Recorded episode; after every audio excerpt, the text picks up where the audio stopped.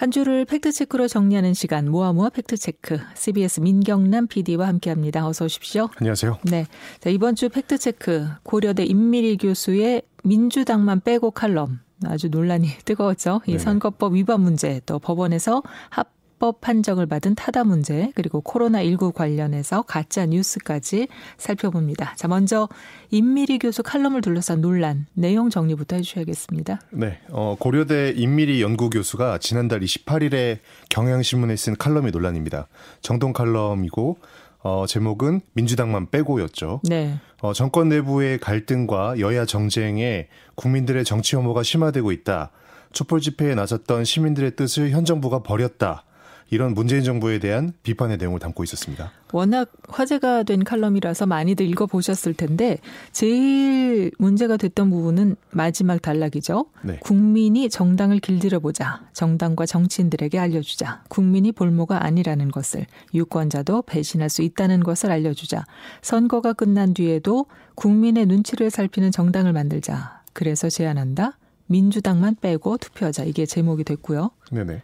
어, 특히 이 칼럼의 마지막 문장이 민주당만 빼고 투표하자 음. 이 부분이 직접적으로 문제가 됐습니다. 그쵸.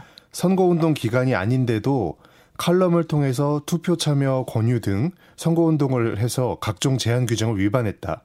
그러니까 일종의 낙선 운동을 했고 선거 기간 이전에 사전 선거 운동을 했다. 이런 이유로 민주당이 선거법 위반이라면서 고소를 했고요. 네. 이게 뒤늦게 알려지면서 논란이 불이 붙었다가 그랬죠. 논란이 커지자 민주당에서 고소를 취하했습니다. 네. 뭐 민주당 고소 취하와 상관없이 이미 언론중재위원회에서는 경향신문에 권고 조치를 내렸죠. 네. 공직선거법 8조에 언론기관의 공정보도 의무가 규정이 되어 있는데 언론사가 정당의 정강 정책이나 후보자의 정견 기타 사항에 관하여 보도 논평을 하는 경우 공정하게 하여야 한다. 이런 조항을 위반했다는 이유로 권고 조치를 음. 내린 상태입니다. 아무튼 여기까지가 그동안 뭐 임미리 교수의 칼럼과 관련해서 진행된 일련의 과정인데 이 칼럼이 일단 그 언론중재위원회에서는 어쨌든 선거법 위반으로 판단을 한 거잖아요. 네. 일단 준사법기관인 언론중재위원회의 판단이 선거법 8조에 어긋난다. 네. 공정보도 의무에 어긋난다라는 거는 뭐 사실입니다. 하지만 이게 정말로 선거법을 어, 전면적으로 위반하느냐를 따져보면 조금 애매한 지점이 있어서 그 네. 부분들을 좀 짚어보려고 하는데요. 네. 어, 기존 법원 판례에서는 비슷한 문제가 있었던 칼럼들이나 여러 가지 발언들에 대해서 선거법 위반이 아니다. 무죄를 선고한 적들도 있었습니다. 아, 무죄가 선고된 적이 있어요? 네네. 여기서 음. 따져봐야 될 것들이 한 두 가지 정도가 될 텐데요. 네. 먼저 낙선 운동으로서의 선거 운동에 이 칼럼이 해당이 되느냐. 또 나아가서 이 칼럼이 선거법이 규정한 선거기간 이전에 벌어졌던 사전선거 운동이냐 네. 이두 가지를 따져봐야 될 것 같습니다. 다시 정리를 한다면 이 칼럼이 선거 운동에 해당이 되느냐, 네네. 그리고 두 번째로는 그렇다면 사전 선거 운동으로 볼 수 있느냐 이 두 가지 포인트를 짚어봐야 한다는 거죠. 그렇죠. 자 하나씩 살펴보겠습니다. 먼저 이 칼럼이 낙선 운동으로서의 선거 운동이라고 볼 수 있느냐인데 일단 그 임 교수 칼럼 아까 우리가 그 마지막 단락도 읽어보긴 했지만 네. 민주당을 빼고 투표하자 이거는 딱 봤을 때 이거는 낙선 운동으로서의 선거 운동이 아닐까 싶거든요. 그렇죠. 뭐 투표하자라는 표현을 썼고 네. 민주당만 빼고라는 빼고라니까. 표현을 썼기 때문에 네. 뭐 일반적으로 보기에는 그렇게 보일 수 있습니다. 하지만 어, 판례들을 좀 종합적으로 살펴봤을 때 결론을부터 말씀을 드리면 네. 좀 애매합니다. 애매해요. 네네. 네. 어, 왜냐하면 반례되는 판례가 있기 때문인데요. 음. 어, 2005년 대법원 판례인데 어, 어떤 활동을 선거운동이라고 보고 그것이 위법인지 여부를 따져보기 위해서는 이것을 선거운동이라고 부를 수 있을 정도의 어, 분명한 목적이 객관적으로 인정될 수 있어야 한다는 겁니다. 그러니까 음. 뭐 이게 선거운동인지 아닌지 조금 애매하거나 주관적으로 의심이 든다거나 그런 정도만으로는 이것을 선거운동으로 보고 어떤 위법성을 판단을 내릴 수 없다. 이런 게 기존의 판례이거든요. 애매하면 안 된다. 그렇습니다. 그것도 굉장히 애매한데요. 네네 맞습니다. 네. 핵심은 어떤 것이 선거 운동이라고 보고 그거를 그 선거법이 위반이 되는지 아닌지 판단을 하기 위해서는 글이나 행동이나 이런 뭐 언행이라든지 이런 것들이 당선이나 낙선이 목적인지가 객관적으로 인정될 수 있는 무엇인가가 있어야 된다는 얘기입니다. 네. 근데 임미리 교수의 칼럼을 보면 물론 그런 표현이 들어가 있지만 이게 꼭 민주당이나 그 후보자들을 뭐 다가오는 총선에서 낙선시키자라는 목적으로 쓰를 쓴 글인지 음. 혹은 어, 더 나은 어떤 정당 구조나 대한민국의 정치 문화를 만들자는 주장의 끝에 그런 표현을 조금 넣은 것인지가 네. 약간 애매해집니다. 네. 그래서 선거운동이라고 객관적으로 정말 인정할 수 있는지 이 부분은 사실은 계속해서 따져봐야 되는 문제이고 명확하게 판정을 내리기가 어렵다는 이야기입니다. 네. 이 정도 문구를 봐서는 정말 해석하기 나름일 수도 있고 네네. 그러다 보면 말씀하신 것처럼 애매해지는군요. 애매하다는 네. 이야기입니다. 공식 선거 기간이 아닌 시기에 이런 주장을 했으니까 어떻게 보면 이거는 사전 선거 운동이지 않을까 싶기는 해요. 네. 이게 따져봐야 될 이제 두 번째 문제인데요. 네. 이전 판례를 보면 어, 사전 선거 운동이라고 보기에도 조금 애매합니다. 계속 그러니까, 애매하군요. 네네. 음. 또 2016년 판례인데요. 음, 예비 후보자 등록 무렵에서 선거 기간 전까지 어, 발송한 문자 메시지에 대해서는 사전 선거 운동으로 보았으나 예비 후보자 등록으로부터 한참 전에 발송한 문자 메시지는 사전 선거 운동으로 보지 않는다. 이런 판시가 있습니다. 그 노무현 대통령이 2004년 총선을 한 두 달여 정도 앞두고서 국민들이 열린우리당을 압도적으로 지지해 줄 것을 기대한다. 이런 표현을 썼다가 총선 개입 혐의로 음. 탄핵 소추를 당한 네네. 일이 있었습니다.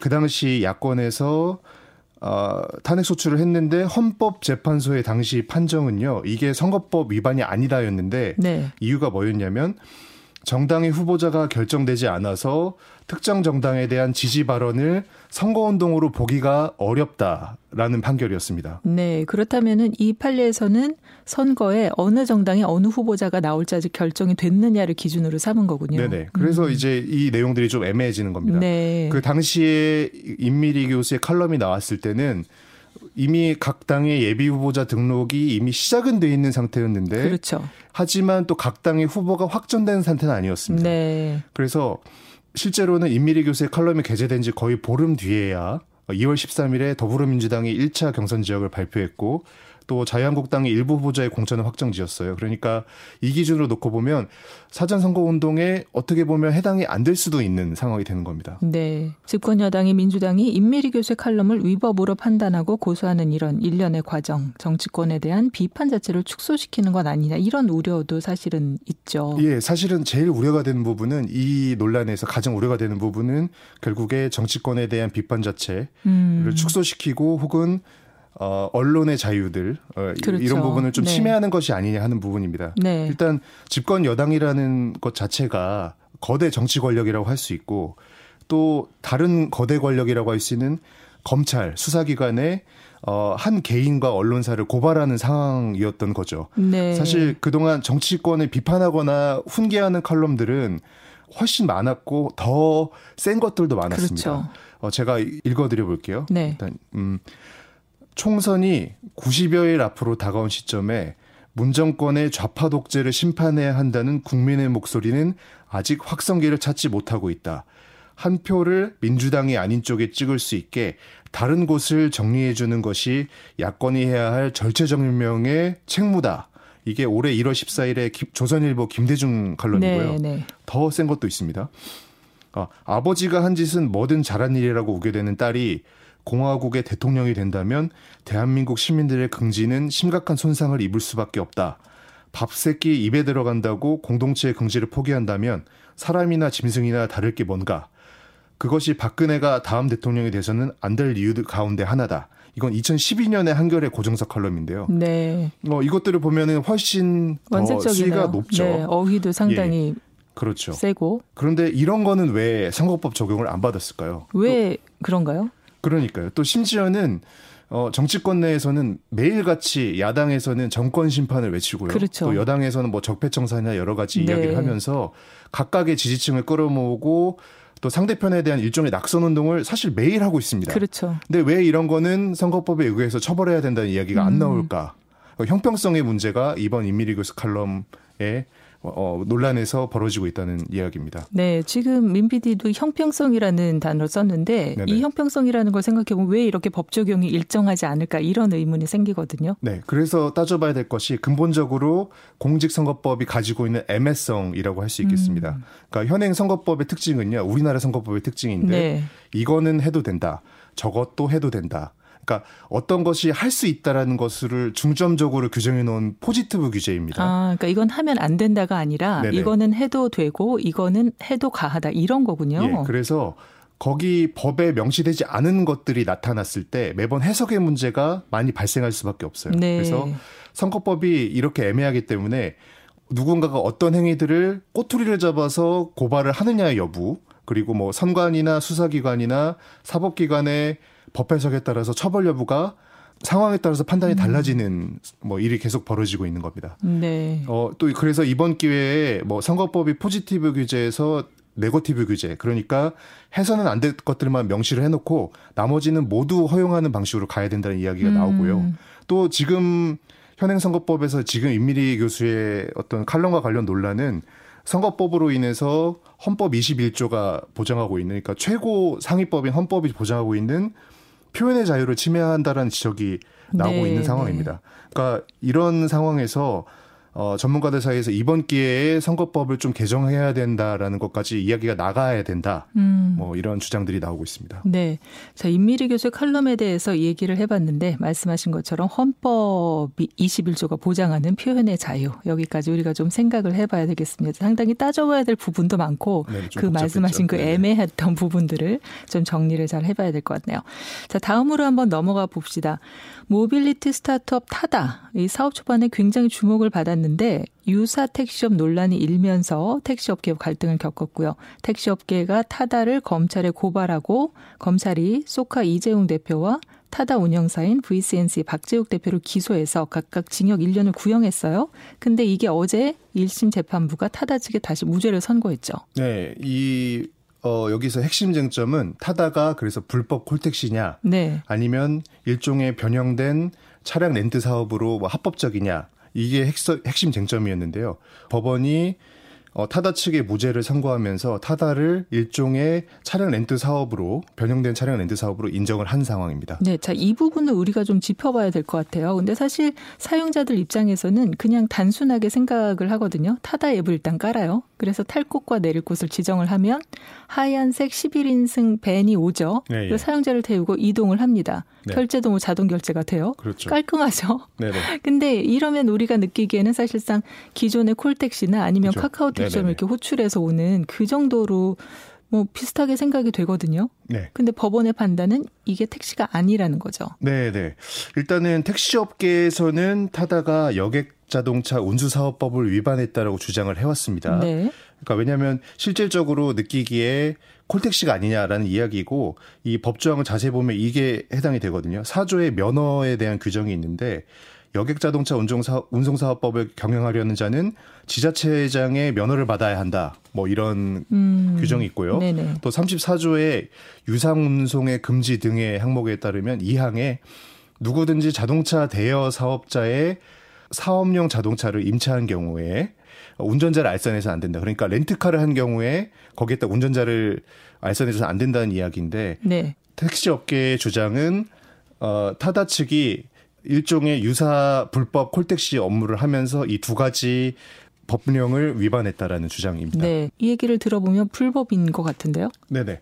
어, 그게 이제 택시업계의 주장인데요. 네. 타다 측에서는 앞에서 말씀드린 어, 여객운수사업법 34조 2항 부분 네. 거기서 대통령령으로 정하는 경우에는 울전 그러니까 운전자를 알선할 수 있다. 이 부분을 더 파고드는 건데요. 음. 여기서 그래서 대통령령의 시행령으로 들어가서 살펴보면 네. 그러니까 예외적으로 렌트카의 운전자를 알선해 줄 수 있는 그 경우들이 적혀 있고요. 여기에서 보면 이게 있습니다. 승차 정원 11인승 이상 15인승 이하인 승합 자동차를 임차하는 사람은 운전자를 알선해 줄 수 있다. 음, 이렇게 승차 정원이 11인승에서 15인승 사이에 승합 자동차를 임차하면 운전자를 알선할 수 있다. 네네. 그런데 타다에서 운영하고 있는 이 흰색 밴들이 딱 11인승에서 15인승 사이에 승합 자동차에 해당이 되는 거거든요. 네네. 그래서 타다의 입장은 아, 자신들은 앱으로 렌트카를 사용자들에게 빌려주는 렌트카 업체인데 음. 단 여객운수사업법 대통령령에 의거해서 그 벤 차량을 렌트해주면서 사용자들에게 운전자를 같이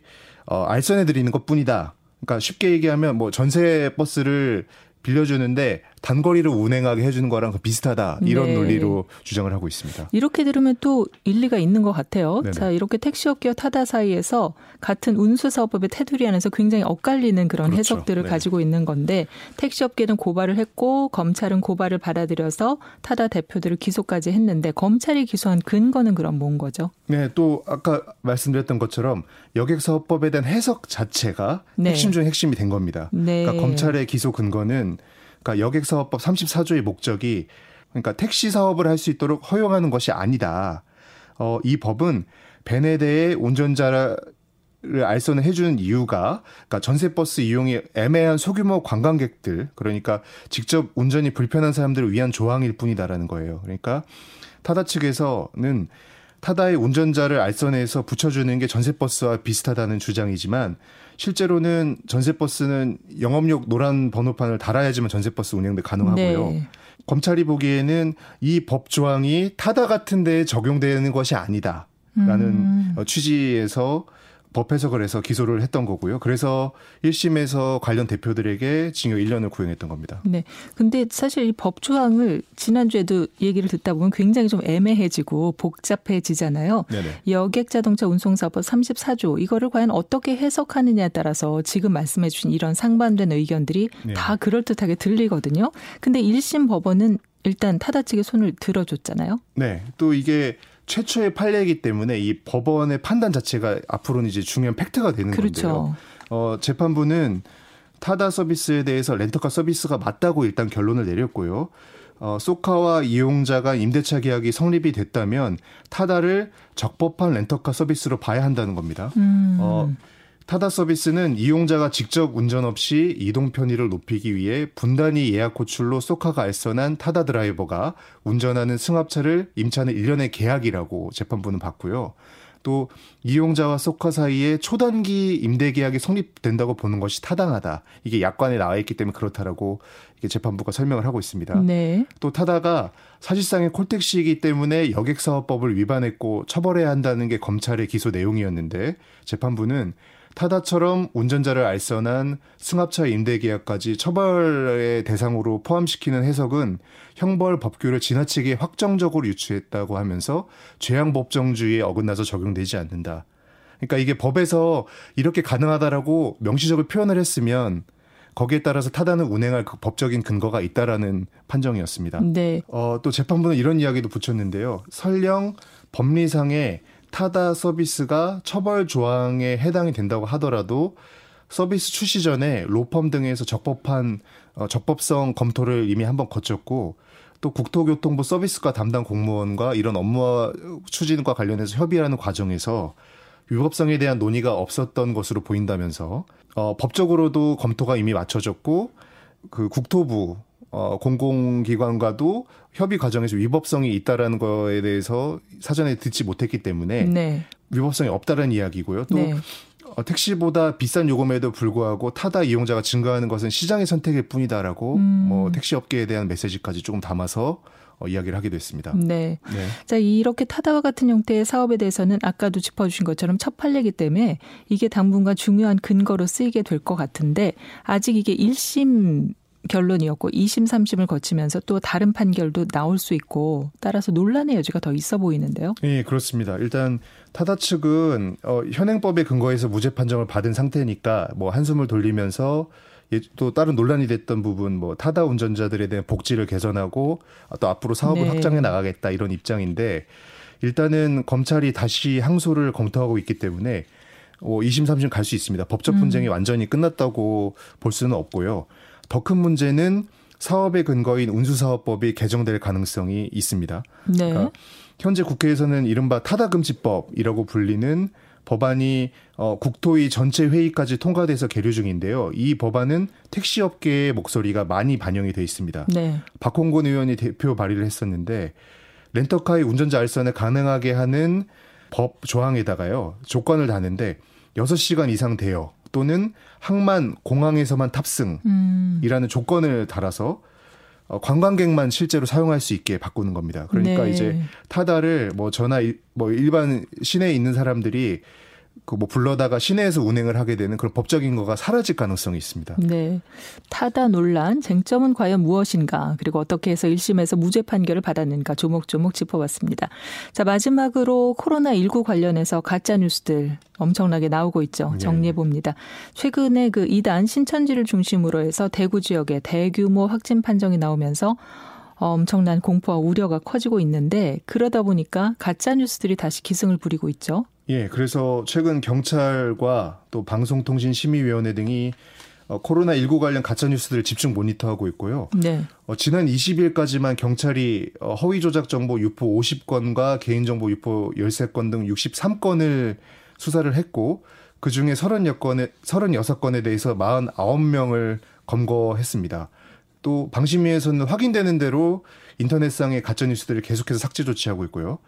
말씀드리고 싶은 건 가짜 뉴스는 지금 형사처벌까지 가능하거든요. 네. 그러니까 좀 경각심을 많이들 가지셔야 할 것 같습니다. 네, 형사처벌까지 가능한 가짜 뉴스. 자, 그러면 어떤 게 과연 가짜 뉴스인가 살펴봐야 될 것 같아요. 먼저 지금 31번 환자가 아무래도 슈퍼 전파자다 이렇게 지목이 되고 있는데 네네. 병원에서 진료를 거부하고 난동을 부렸다. 뭐 간호사 몸싸움 벌였다. 이런 기사들이 막 뜨더라고요. 네네. 또 이게 유명 인터넷 사이트 게시판에도 올라와 있고 뭐 네. 문자나 이런 데 많이 네. 퍼지면서 상당히 화제가 됐는데요.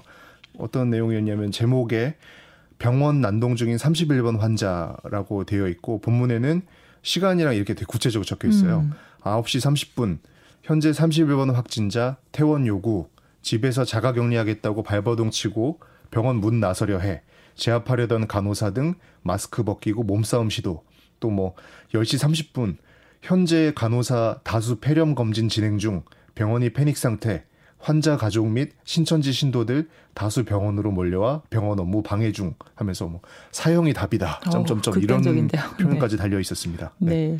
자, 31번 환자가 진료를 거부하고 난동을 부렸다. 지금 읽어 주신 그 내용을 들으면 이렇게 그려져요. 무슨 영화 같죠? 네, 영화 같은 네. 장면이 그려지는데 이게 진짜면 정말 무서울 것 같습니다. 진짜입니까?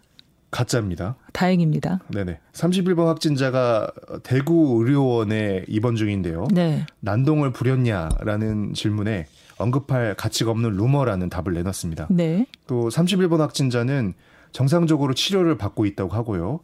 단 그 31번째 확진자가 확진 판정 전에 입원했던 한방병원이 있는데 거기에서 환자 32명을 격리를 위해서 이 환자들이 대구 의료원으로 옮겨졌다가 이 환자들 중에 2명이 병원 시설과 환경에 불만이 있어서 집에 가겠다고 말한 적은 음. 있다고 합니다. 네, 네. 근데 또 이 환자들도 잘 설득해서 지금은 격리된 상태로 잘 있다고 하고요.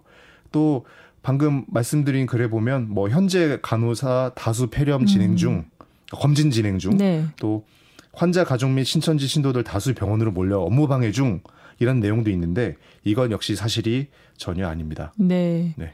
자, 근데 이 31번 확진자는 사실 슈퍼전사자로 전파자로 지목이 돼서 여러 가지 미움도 받고 아까 그 극단적인 네네네. 그런 얘기도 받고 있는데 사실이 아닌 논란까지 이어져서는 안 되겠습니다. 난동을 부린 적 없고 치료를 지금 받고 있다는 겁니다. 네. 자, 그리고 어제 그 영상 봤거든요. 마스크 쓴 여자가 차도에서 자동차 앞을 막아서는 그런 영상. 예, 이 예. 환자가 신천지 격리 환자다. 대구 도로 한가운데서 전파 중이다. 팔에 네. 코로나 확진 판정 팔찌를 차고 있다. 이 무섭더라고요. 네. 이건 네. 진짜입니까 가짜입니까? 뭐 도로 한가운데서 막 같이 죽자 네. 뭐 이러면서 막 돌아다닌다 무섭더라고요. 뭐 이런 네. 영상 저도 보고 되게 놀랐고 저 주변에서도 많이 이게 진짜냐 아니냐 했는데 확인해 보니 가짜였고요. 네. 어, 대구 경찰청에서 아예 관련 팩트 체크를 해서 공지까지 해놨습니다. 아, 네. 네, 이 여성은 코로나19 확진자가 아니었 아니었고요. 또 이런 비슷한 버전들이 좀 계속 돌아다니는데 어, 경찰이 방호복을 입고 차도 교통 통제하는 사진과 함께 이런 글이 있습니다. 신천지 확진자 3명이 도망갔다. 음. 수성구 검문 검색 중이래. 큰일 났다. 아무 아무데도 돌아다니면 안 되겠다. 뭐 이런 설명이 달린 사진들이 막 돌아다니는데요. 네. 이것도 사실이 아닙니다. 그러니까 이 사진은 31번 확진자가 입원했던 그 대구의 한방, 한방병원에서 환자를 다른 병원으로 옮길 때 경찰관이 교통 통제를 하는데 방호복을 입고 있었을 뿐입니다. 네. 그러니까 확진자가 뭐 도망을 갔다거나 그래서 검문 검색을 했다는 것은 전혀 사실이 아니었습니다. 네, 확진자가 도망갔다. 굉장히 무서운 상황인데 가짜 뉴스여서 일만 일면 좀 가슴을 쓸어내리는 그런 네, 얘기네요. 자, 마지막으로 코로나 스미싱 이야기가 있어요. 이런 문자가 다, 돌아다니는 거죠. 자, 오늘 코로나 피싱 당했다네요. 문자로 대구 코로나 확진 내용에서 클릭했는데 바로 은행 계좌에서 통장 전액이 인출됐다고 합니다. 신한은행 계좌였고요. 오늘 대구 북부경찰서에 신고하니 이미 오늘 이 경찰서에 신고된 것만 58건이었다. 네, 이것도 완전히 가짜 뉴스인데요. 네. 그 대구 북부경찰서에 따르면 코로나 관련 스미싱 신고 접수된 게 아예 0건입니다. 네. 전혀 그런 신고 자체가 없었고요. 정말 의도를 알 수 없는 가짜 뉴스였다고 할 수 있겠습니다. 네, 이런 가짜 뉴스 늘 말하지만 네. 가짜 뉴스가 돌아다니는 것도 공포를 조성하는 거거든요. 네네. 이거는 정말 형사처벌까지 가는 거니까 이런 일을 하면 안 되겠습니다. 자, 오늘은 여기까지 듣겠습니다. 민경남 PD 수고하셨습니다. 감사합니다.